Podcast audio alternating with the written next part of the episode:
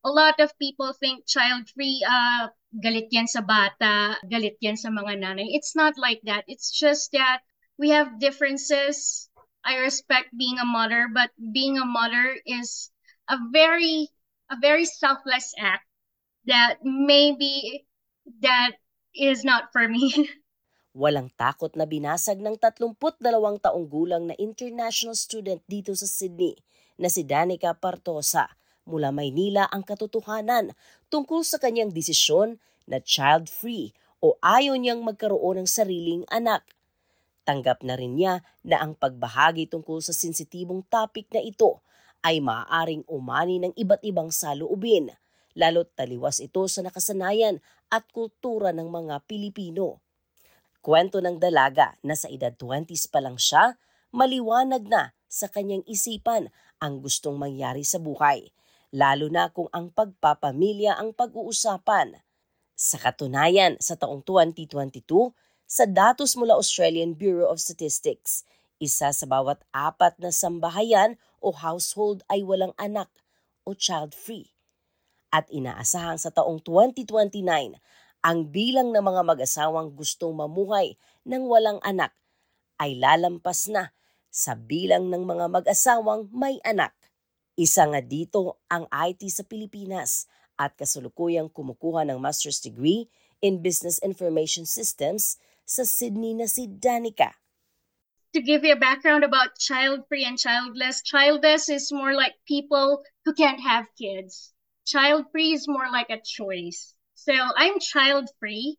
And I think since I was a kid, you have you have a mental vision of yourself.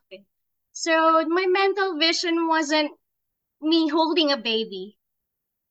So my mental vision was, you know, me reading my history books, going to other places, you know, and uh, I had my plushies, I stuffed animal, nagbi-meeting kami, and, and ako yung boss. That's that's how I always saw myself. I don't see myself being in the same place for a very long time. I don't see myself carrying a baby, taking care of a baby, because that's a lot of work. Dagdag nagpatindi pa sa kanyang desisyon ang karanasan ng mga taong nakapaligid sa kanya. After college, I thought, you know, you get in a get a job, be in a relationship, get married, and have kids. I thought that's how life was. But over time, I realized um, I saw my friends having kids, and I think no, and maybe that's not for me. Until until in my 20s, sinabi ko na talaga na I ayoko talaga. I don't I don't want this. Maybe I'd rather live a different life. It's not usual, especially in our culture sa Pilipinas. uh, not a lot of people choose this life. So that's that's how I figured out no no my mental vision of myself hasn't changed. Halatang malakas ang kumpiyansa sa sarili ni Danica sa pagdesisyon sa buhay, bagay na biyaya umano ng kanyang mga magulang. Lalo tulad ng karaniwang Pinoy family, close silang mga magpapamilya. I've always been independent.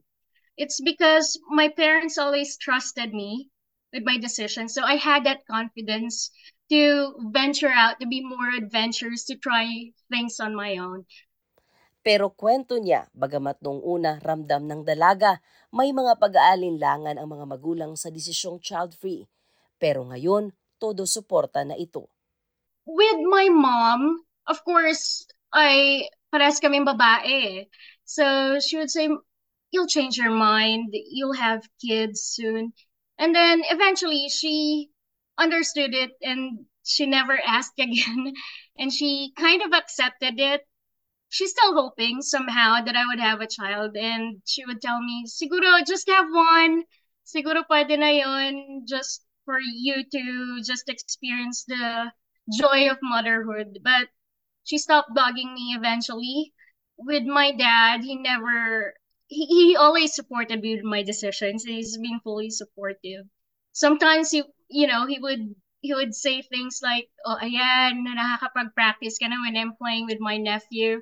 and things like that. But he never pushed me to have a kid or have a child. And I think he trusts me with my decisions and my choices.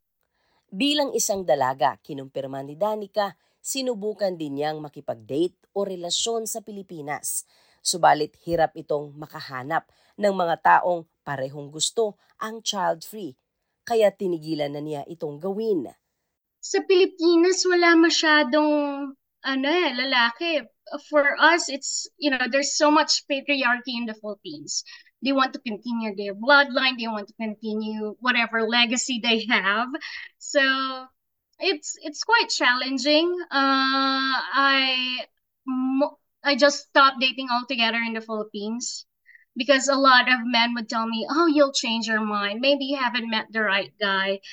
You know, they think they can change me, but for me, I was so firm. Like, no, no kids for me. And then when I got here, at least a few men, I've uh, uh, I've been on dates with a few, and they understood where I'm coming from. Dahil sa kanyang pinaniniwalaan na iba sa karamihan, pati relasyon sa mga kaibigan ay naapektuhan din. Dahil naging mga ina, bagay na nagpatibay sa kanyang kagustuhan. There's a lot of changes. I lost some friends because of motherhood because their personalities change. So they call themselves primary personality. They're they're mother first. And I respect them for that.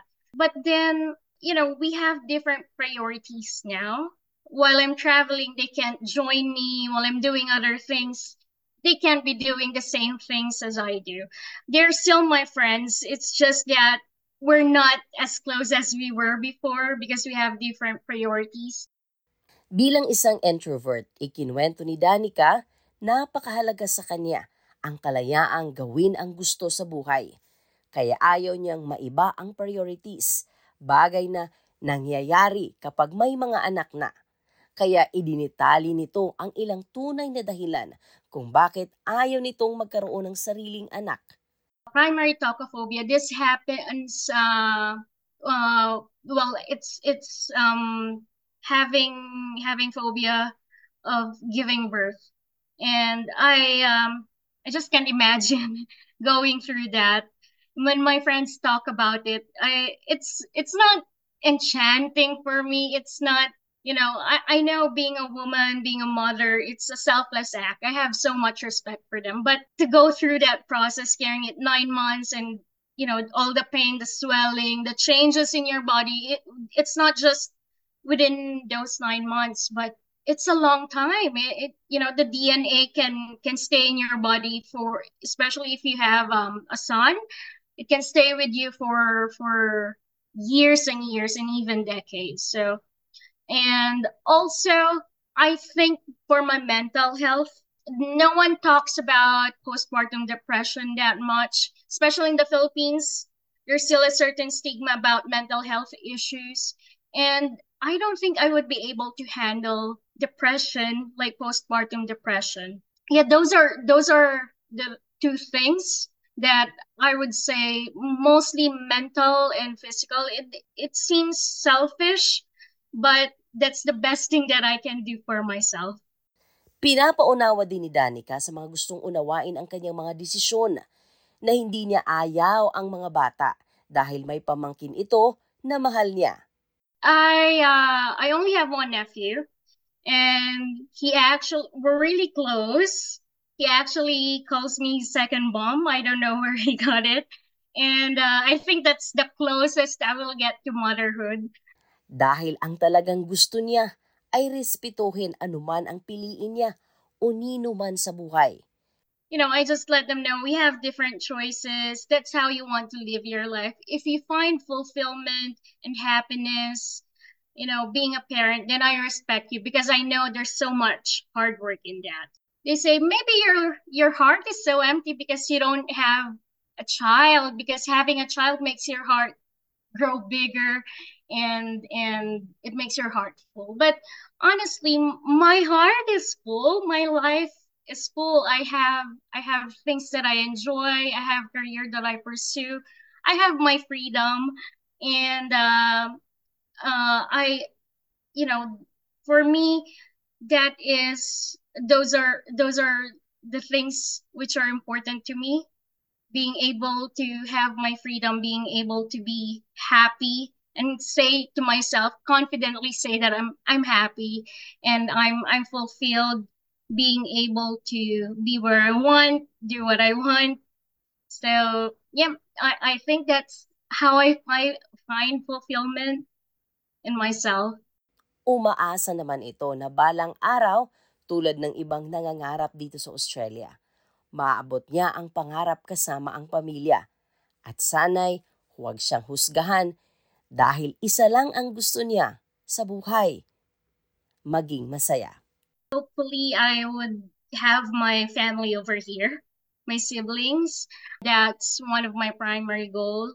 Maybe, you know, have have my career, establish my career here or somewhere else. Of course, traveling. There's so there's so many places that I would like to see, so many creations that I would like to enjoy.